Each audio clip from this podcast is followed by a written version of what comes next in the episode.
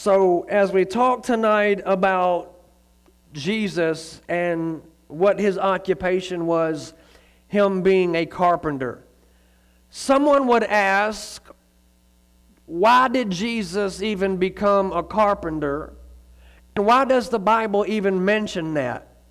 And actually, to prove this point, I want to say that there is a theological reason that Jesus becomes a carpenter, and it's, it's one word. It's a theological reason called identification.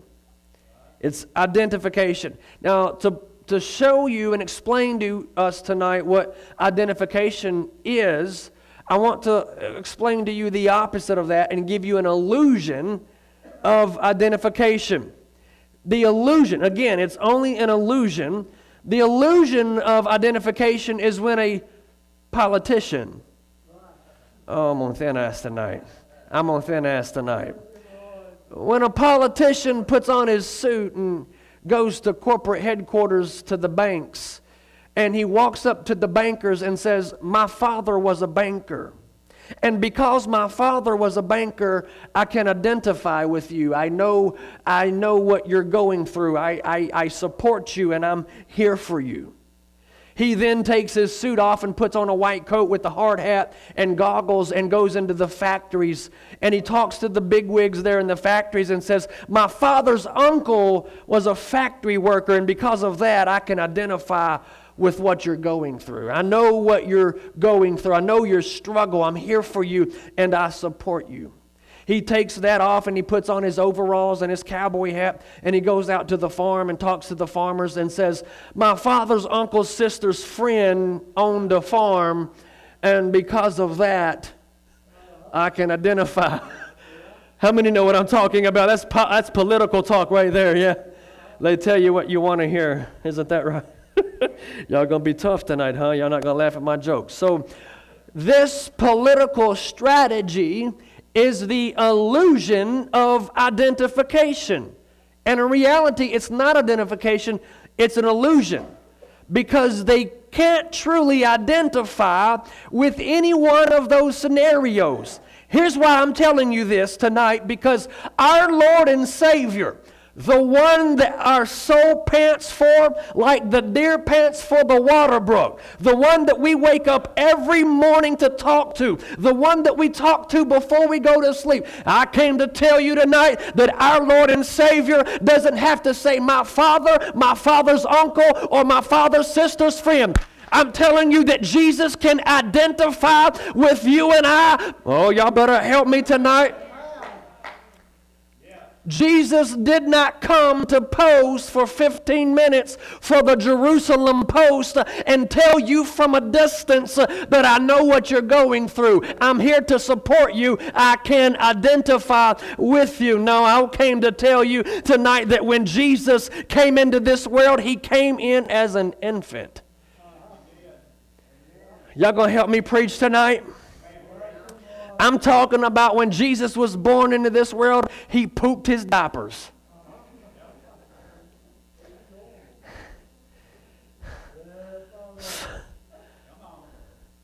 Think about it. He cried at night. He grew up to a young toddler that always asked, Why? Why? Why? Because I said, Why? He was a teenager. He probably dealt with the zit issue that most of us had to deal with at age 15. He became a young man. He had to go out and get a job. Come on, somebody, help me right there. He had to go out and work. Are y'all awake tonight? He woke up early. He got there on time. He stayed late when work required it. Y'all ain't helping nobody. Watch this. When he entered ministry at the age of 30, he still had a job. he was gossiped about. They talked about him. He was rejected by people, and yes, he was rejected by the church. He was crucified and he experienced death. Can I tell you tonight um, why Jesus can identify with us because he understands us. And it's because he became like us. Let me show you some scripture. Hebrews chapter 2, verse number 17. There, watch this. I love this. This is some of the most powerful scriptures you'll ever read. Therefore, in all things, look at your neighbor and say, That's everything. everything. In all things, he had to be made like his brethren. Why? That he might be a merciful and a faithful high priest in the things pertaining to God to make propitiation, I could preach for an hour on what that means, for the sins of the people. For in that he himself has suffered, being tempted, he is able to aid those who are tempted. Let me give you a short definition because I can't just leave it alone of what propitiation means. It means that the wrath of God has been appeased. It means that when you mess up make a mistake, God may be grieved and not pleased with you, but his wrath has been appeased. He's not angry at you when you make a mistake. That's what propitiation means. Sounds like a good friend to have, don't you think? Hmm? Watch this. Someone who is able, verse 18 says, to aid you in your moment of temptation. Anybody ever been tempted before? Does anybody struggle with temptation every day of your life that draw away from the godly thing to do the wrong thing? Y'all ain't helping nobody tonight. I'm talking to myself. Anybody ever been tempted when you wake up? I mean, it's like the devil is there waiting on you to open your eyes and roll out of bed so he can draw you away from the thing that you're supposed to do in God. Temptation. We've been tempted. We all are tempted. I just read to you about someone who's able to bring aid in the moment that you're being tempted. He can aid you, He can help you. So let me ask you this when is the last time you asked Him to help you in your moment of temptation? Hebrews chapter 4 is just one page over. It's on page 1674. Look at verse number 15. For we do not have a high priest who cannot sympathize with our weakness. Let me say it another way. We do have a high priest who can sympathize with our weakness, but was in all points tempted as we are, yet without sin.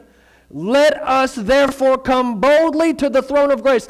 And I want you to understand that it's not a throne of judgment. It one day will be, but it's not today. It's a throne of grace. Why? That we may obtain mercy and find grace in time. Oh. To what? My Bible flipped on me. I was like, that no, that's not the right thing. To help, to help in the time I need. I asked you a while ago who all has been tempted. I could ask you the same thing. Who all has ever needed something? Who, who, who all has a need? Anybody ever had a need before? The Bible says that when you have a need, take it boldly. In other words, go with confidence that when you go to the throne of grace, He knows exactly what you need. It's a throne of Here's what I want you to get out of that it's a throne of grace, it's a throne of mercy. Let me say it this way it's a throne of sympathy. Jesus is someone who can sympathize with you. He can identify with you. He understands what we're going through. It's like when you're talking about something in a conversation with someone and you're, saying, you're, you're telling them that you have this particular struggle in your life. And you're, you're telling them the details of it, and they say to you, Man, you know what? I had that same struggle. Al- almost identical. Now the conversation turns and they start asking, Well, what'd you do about it? How, how, how'd you get. Watch, watch this. That's called sympathy. Now they can, there's a connection. They can sympathize with what you're going through. Right? So when you go to God in prayer, right, when you go to God in prayer, He understands what you're going through. Watch this. You can go to God in prayer and say, Lord, whew, I've, I've, just, I've just had a, a very hard day. It's just been one of those days. And Jesus would say, I've had those days before. Is anybody in the house tonight? You, you can go to the Lord in prayer at the end of the day and say, Lord, I just, it was so hard today, and I just, people came down hard on me, and I just, I was tempted really hard on the devil. He was really getting, and, and Jesus, Jesus would say, I know what that's like. I, I, know, I know what you're talking about. I, I can identify with what you're going through. I've been there before. Right? Man, isn't this good? If you don't catch this, I'm going to be upset with you. This is so good. The reason that it's a throne of grace is because the one that's sitting on it understands what you and I go through in our everyday life. He understands. Y'all, y'all, I'm preaching better than y'all letting on, but that's all right. I'm gonna keep, I'm gonna keep giving you a hard time here. Let me say this to somebody: You're not as bad as you think you are. Mm. Let me just record that right there and preach that to myself when I get home. You're not. You're not as bad as you think you are. The devil doesn't isn't that the way that he works though? Doesn't he try to make you believe that you're worse off than everybody else? Anybody ever heard that voice before? Anybody ever heard anything like this? Boy, nobody else in this church struggles like that. Anybody, what, anybody ever heard that? No, no, nobody else in the church has the kinds of thoughts that I do. Nobody else has the kind of things that I've got going on in my life. Everybody else seems like they're just walking around in victory. Everybody else comes to church with a smile on their face, and he gets up there and he talks about praise, and it just seems like everybody just walks around in victory. But let me go a step further because I know that dirty little mind or that dirty little voice of his. I can spot him and smell him from a mile away. Let me tell you what else he'll say. You shouldn't even be in the same church as those holy people. You, you, you shouldn't even go to church Sunday morning because of what you did Saturday. Those people in there, they're holy. They ain't done nothing. You're, you're worse off. Anybody know what I'm talking about? That, that, that, that, that's what the devil tells you.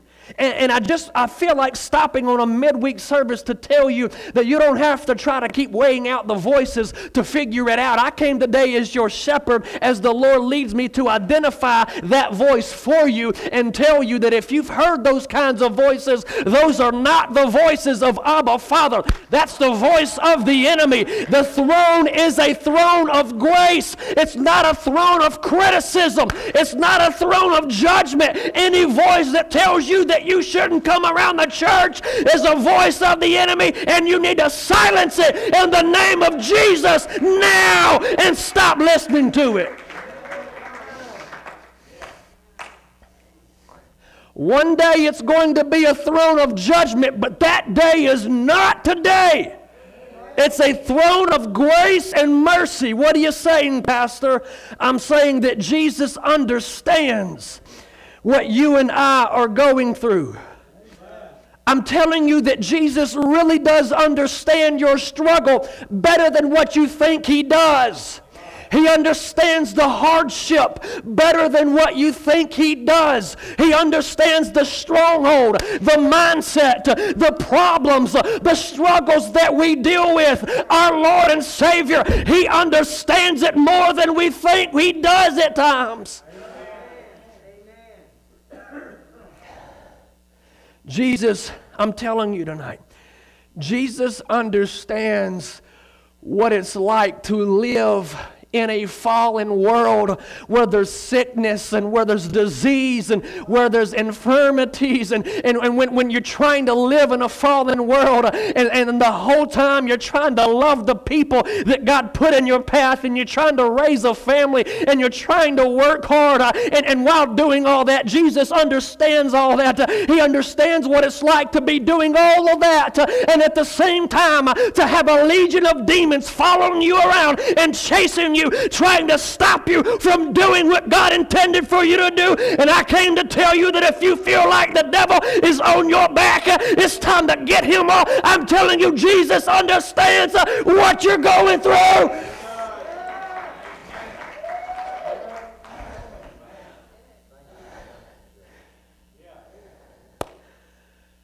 And the enemy, I see you. And I know what he's up to. And I'm telling you that he tries to do everything. I feel like his days are numbered, by the way. He tries to do everything he can to cause the church to not ever understand this and believe this. Because I'm telling you, if you ever got a hold of this truth, you would come to him more than you do. You, you, you wouldn't feel condemned. You wouldn't have a problem coming and falling and crying and saying, God, I'm sorry. You, you wouldn't have a problem talking to him and saying, I've had a hard day. God, I, have just, I've just been through the wringer today. God's been there. He knows what you're going through. He doesn't just know all things because He's omniscient, He knows all things because He's endured all things. Can y'all handle this? That's my intro. I'm not kidding. I got three points. Can I give them? It's going to be good. Watch this. He can identify with us because he became a human. But now, since he's become a human, we can identify with him. Ooh, okay, watch this. Point number one. Let me tell you three things. Because he became a carpenter, it's one of the most practical things that he's ever done. Let me show you how powerful this truth is. He became a carpenter, a builder, and there's three things out of that that he understands because of that, if that makes sense. Okay, let me just give you the points. Get out of your hair so you can go home and ponder this. Pontificate. Jesus understands relationships. Uh, okay, all right. Let me just go back here to my handy dandy Bible. And I, not, not against phones and all that, to have Bible apps and 17 different languages at the tips of your finger, but I don't even mark in my Bible. Nothing wrong with a lot of you that do, and but this is my best friend because a personal Bible makes a personal friend. Uh, the, the, those are the people that really read out of the Bible still that said amen. I'm just giving you a hard time. But I do need a little bit more help than that, okay? So, Matthew chapter 6, verse 3. Watch this. I've got several verses. You can try to turn there and keep up if you'd like. So good. yeah, I just love the word. You know what I mean? Like I just when I could just sit right here and just talk about it. Is this not the carpenter? The son of Mary? There's his mom. And the brother of James, Joseph, Judas, and Simon. He's got four brothers. And are not these his sisters with an S? That's plural, so there's at least two. Here with us. So they were offended at him. Now, the Bible just told us that he's got four brothers and at least two sisters, but it could be more. Now, think about this at an early age. They all, all of them, got along perfect, didn't they? Because everybody in the house knows that the nature of young kids is to just get along.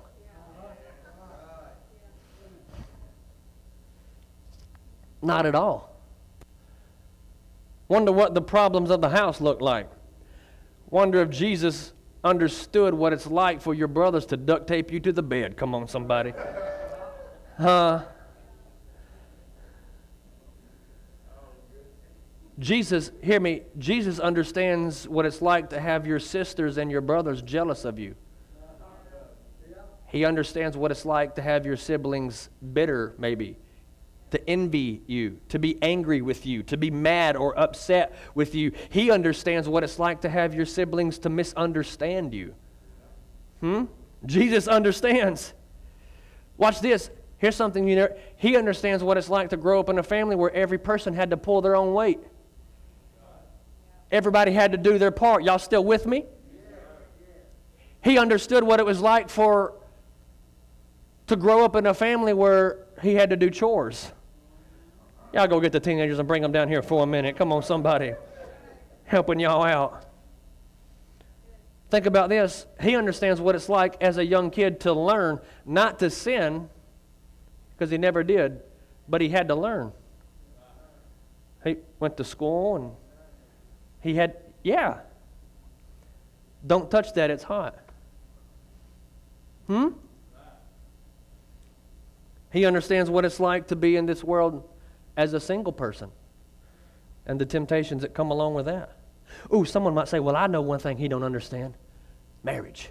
Hmm. You might want to rethink that because the Bible says that he's the groom and the church is the bride. Sounds like a marriage to me. I'd go even a step further and say that Jesus understands what it's like to have his spouse cheat on him.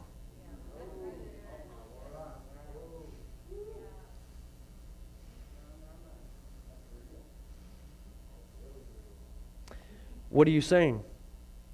I'm telling us tonight that there's nothing, not one thing, that you can talk to God about that He does not understand. He understands what it's like to have problems in the family. I'm not going to get to it, but you remember the time, you can go look this up. You remember the time where, the, where they said, Hey, Jesus, your brothers and your sisters and your mom's outside. And he said, These are, who is my mom and who is my brothers and who is my sisters? You are. Read five chapters before that on why they even came there in the first place. They said that he was out of his mind. Read it. Let me, let me put it to you where we understand. He knows what it's like for his own family to call him crazy. You ever been called crazy before? Far too practical tonight, I know. He knows what it's like to have his closest friends leave him when he needed them the most. He knows what it's like to have friends betray him. Here's the point of number one tonight Jesus understands relationships. He understands the problems that you and I have that, that even go on in our family that sometimes we just so often overlook and think that, some, that God is some unapproachable, transcendent God, and He is transcendent, and He is holy, and He is just, but He is very approachable, and there's nothing that you've ever gone through that He doesn't understand uh, what you're dealing with. So if you know that, when is the next time you're going to go to Him about your family problems? Here's number two He understands work. Somebody go get them teenagers. Everybody know what work is? You go to a place and you work. You don't play. I'm just going to stomp the toes for a minute. You don't, you don't go and play and think that you get a check. You go to work and you get a check. That's why they call it work. If it wouldn't work, it wouldn't be no check, it'd just be a place of play. but what are you saying? Think about this because Jesus understands what it's like to have to get up early, be on time, and even work late. Right? He understands. He, the Bible says that he was a carpenter. And we a lot of times only see the beautiful pictures, right, of him that's glowing and he, he's got a white robe on and he looks like an angel, right? And he's got the long Galilean brown hair and, and, and he's just got this, this beautiful picture. But, but oftentimes, what's not pictured is Jesus in a pair of blue jeans, a t shirt, and a tool belt. Because Jesus understood what it was like to lace up his boots, put on his work clothes, and go to work and put in a long, hard day of work. Everybody still with me? He was a carpenter longer than he was a preacher. He worked in the marketplace longer than he did in the ministry. He was only in ministry for three years. He didn't start ministry until the baptism in the Jordan. It only lasted three years. But by the time he was 12, he was working in the cabinet shop of his father. He knew what hard work was. He understands what it's like to come home, come home at night and be tired, be worn out. He understands what it's like, men, to have calluses on your hands. You ever thought about that? That he had blisters on his hands? That he understands what it's like, that he was a laborer, but even more than just a laborer, he actually owned his own business. He understands what it's like to own a business. He understands what it's like to find good help. He understands what it's like to talk to customers that don't really know what they want. He understands what it's like to pay taxes. He understands what it's like to have the economy fall. I mean, let me, I, I'm, I want to wrap it in love, but we don't have a problem talking to everybody else about the economy that we live in. But when is the last time you talked to Jesus? Because he probably understands what the economy is going through better than anybody else you can talk to. Not because he's all knowing, but because he's lived through an economy that almost fell flat. If you want to talk to somebody about gas prices, go to Jesus and talk to him.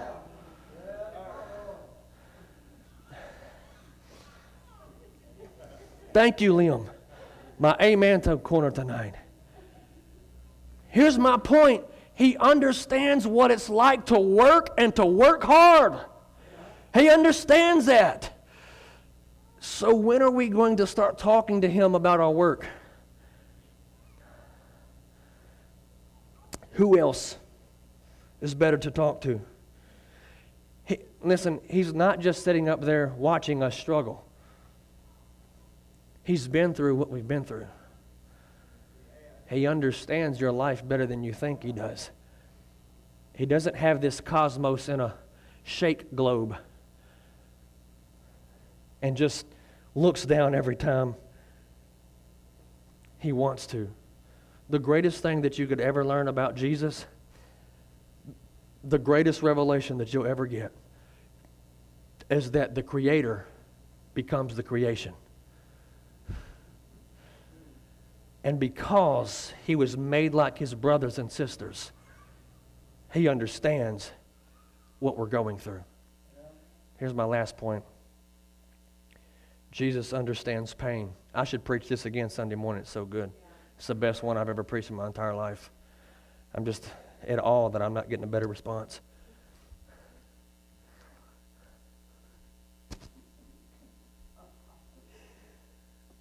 If I asked you tonight, if I did, I'm not, but if I did ask you who has ever had pain, whoa, can't even hear myself think.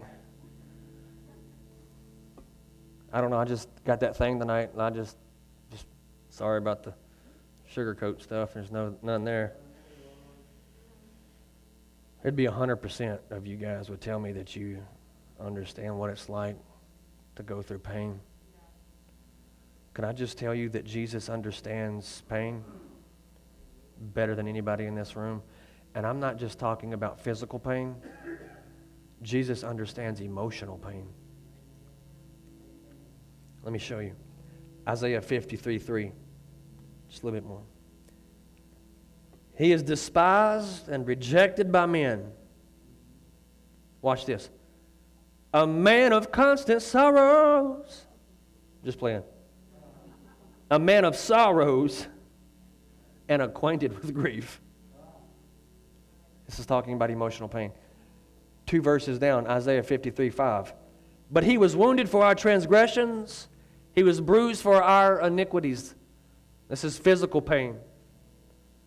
So, emotional pain. You say, Pastor, he understands emotional pain. Can you just give me just a little bit? Because the fact of the matter is, we can talk about the physical pain real easily when it comes to Jesus.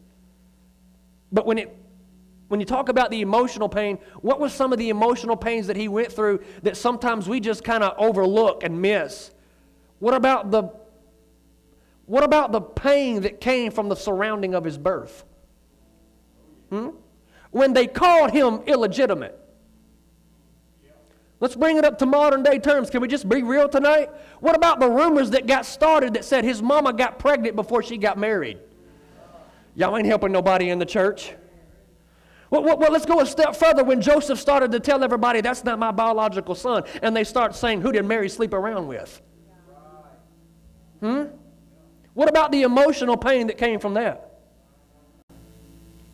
He's ridiculed because of his hometown. There's nothing good that can come out of Nazareth. He's ridiculed because of his occupation. This is not the prophet, he's a carpenter. He's ridiculed because of his race. Because when he was crucified, they put a stamp on top the cross, and it was meant to be derogatory that said, King of the Jews. He was ridiculed when he was born. He was ridiculed his whole life, and he was ridiculed all the way up to his last breath. If you are the Son of God, then bring yourself down. He was mocked. He was rejected. He was talked about. Anybody know what I'm talking about right here? You, have ever been there before? Not only that, I want you to, I want you to notice this. Not only that, but he was mocked. He was mocked by the same people he helped. The same people that he went around and having compassion for and said that his heart broke because they were sheep that had no shepherd. He healed them. He raised some of them from the dead. And he, I'm talking about the ones he preached to. The same people that stood out there and shouted when he preached. The Amen Corner. The ones that loved his words and were marveled and amazed at the words that were coming out of his mouth and said, Oh, the good shepherd, you're a wise pastor, you're a good preacher.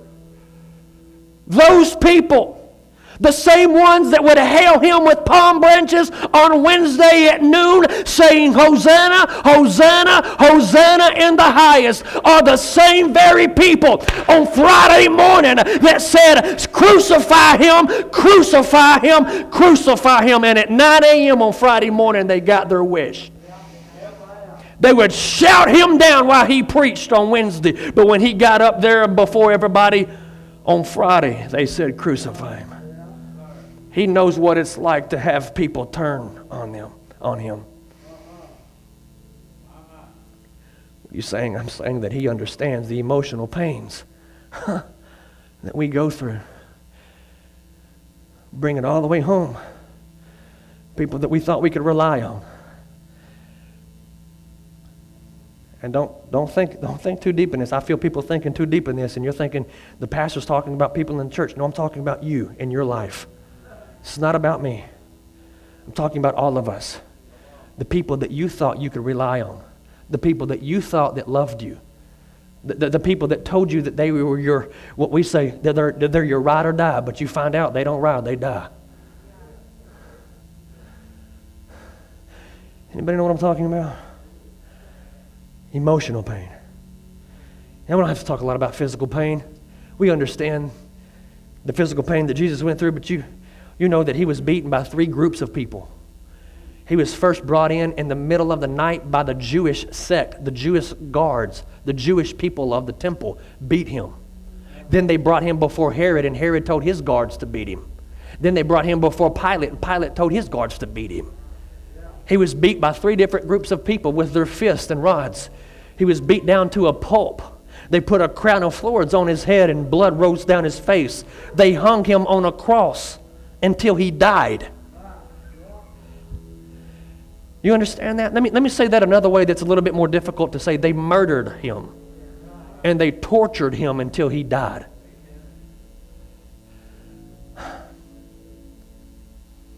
So, we all have emotional pains, emotional hurts, physical pains. So, my question would be who else is there better to talk to? Dr. Phil's not better than Jesus. Your, your faith based counselor is not better than Jesus. I'm not telling you that those people aren't important and are not additives, but why don't we, why don't we go to the one that understands the most? Because he understands. And so we, I mean, we talk to everybody else, but when will we talk to him about what we're going through? When will we talk to him about our relationships that are not working out right? When, when will we talk to him about our, our daily activities, our work, our occupation, our future, our hope? Our dreams, when will we talk to Him about our pain, our emotional hurts, our brokenheartedness, our, our vessel that's been broken, our damages in our life, when will we talk to the one that's been through it all? One last thing that I want to share about pain.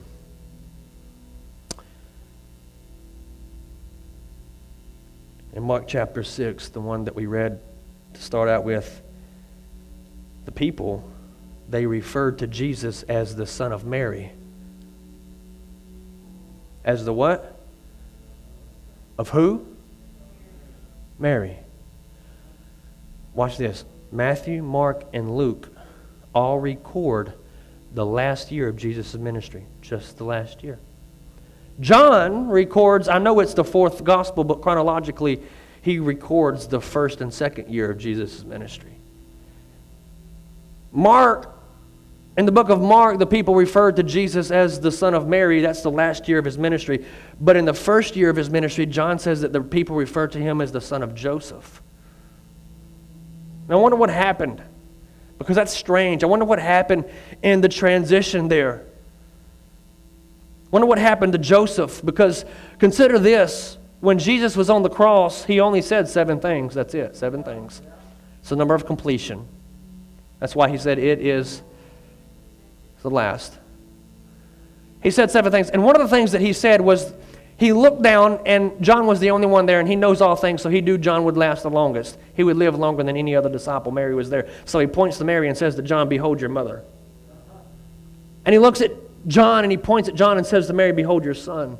And history tells us that from that day forward, Mary lived with John until the day she died. That's very strange to me. If your husband was still alive, why would you go live with another man? It's because somewhere in the transition, Joseph, his earthly father, passed away. Passed away. History would tell us that he actually passed away. What are you saying? I under, what are you saying? I'm saying that Jesus understands what it's like to lose somebody you're close to.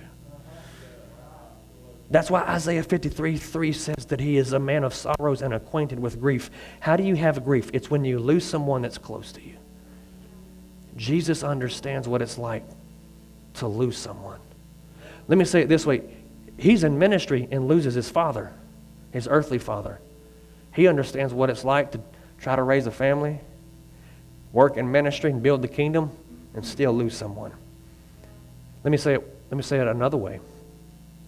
Jesus understands what it's like as a son to put his arm around his mom and walk her back home after she just lost her high school sweetheart. Jesus understands what you're going through. And there's not one, there's not one there's not one thing that you and I can talk to him about that he don't already understand.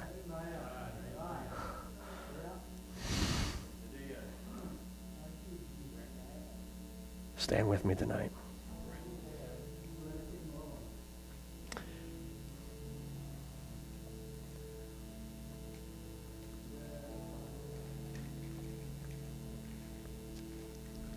Clarice, won't you make your way to the front tonight? She's coming for prayer. I need a few people to help me pray with her. And I just wonder tonight, while she comes, if there's anybody else in the house. I just wonder tonight, since you're already here, and you ain't really got anything else to do tonight except go home and go to bed. I wonder if there's anybody else in the house that would say and agree with me that I'm just going through something in my life. And I want to come and stand in because I want the Lord to help me. Again, I talked to you about someone that can help in the time of need. And so I, am just wondering tonight is anybody in here that would say, I've got a need, and I want the Lord to bring that aid and that help in my life and in my situation? I wonder if there's anybody. If that's you, just come meet Sister Clarice in the altar. I want to pray for you tonight before we go home. Yes, come. We all have needs. We all have got things that we're going through. Fact of the matter is, 100% of us in here tonight have a need, and we would have something that we would say we need God to work out in our life. And I just believe that the one that we've been talking about tonight has the ability. Watch this. Here's why He is the help in your time of need because He knows what you're going through and He knows what you need so He can help you in your time of need. Isn't that good? Come on, somebody. Isn't that good? Amen. Give the Lord a hand clap of praise. Yeah. Amen. Here's what I want to do. I want to pray for everyone, but I want you just to find someone to lay your hand on right here in the altar. Right here in the altar. Amen. And those of you out there, just, just help us pray for those of up here. Heavenly Father, thank you tonight that your word tells us that we, We do not have a high priest who cannot sympathize with our weaknesses. But God, you, you can sympathize with us. You understand what we're going through. You know how hard it is sometimes to overcome the struggle and the addiction and the strongholds in our life. Father, you, you were tempted in all ways and you overcame. So there's nobody else better to talk to than the one that was able to overcome all of it. And so tonight, God, I just pray for those, not just the ones that have a, uh, that, that have a, a, a, temptation, but those of us tonight that just have a need, a problem, a struggle, maybe, maybe with our kids, maybe with our, our spouses, maybe with our siblings or our mom and dad, God, whatever the, whatever the need is, I, I know that you understand tonight. I, I, know that you can sympathize with us. I, I feel your presence walking the aisles of the church and in the midst of the candlestick tonight. I know that the Lord is here. Thank you for your presence. I pray that you would help us tonight. Whatever, whatever burden we came with, I pray that those in the altar would just lay it down right now. Peter would tell us to cast all of our cares upon you, for you care for us. So, God, we're not created and intended to carry a problem further than your feet. So, tonight, God, I pray that we just lay them down. And, God, that you would strengthen our soul, strengthen our mind. God, strength, strengthen our, our ability to say yes to, to you and no to this world. Help us today, God. Fill our cups up and let it overrun in a midweek service. Refuel us, refire us refresh us tonight. Just lift your hands on the altar like you're receiving from the Lord and just let Him refresh you. Just let Him refuel you right now, family. Just let Him fill you with His presence. Let Him move in your life tonight. Sing something, Angie. Oh, how.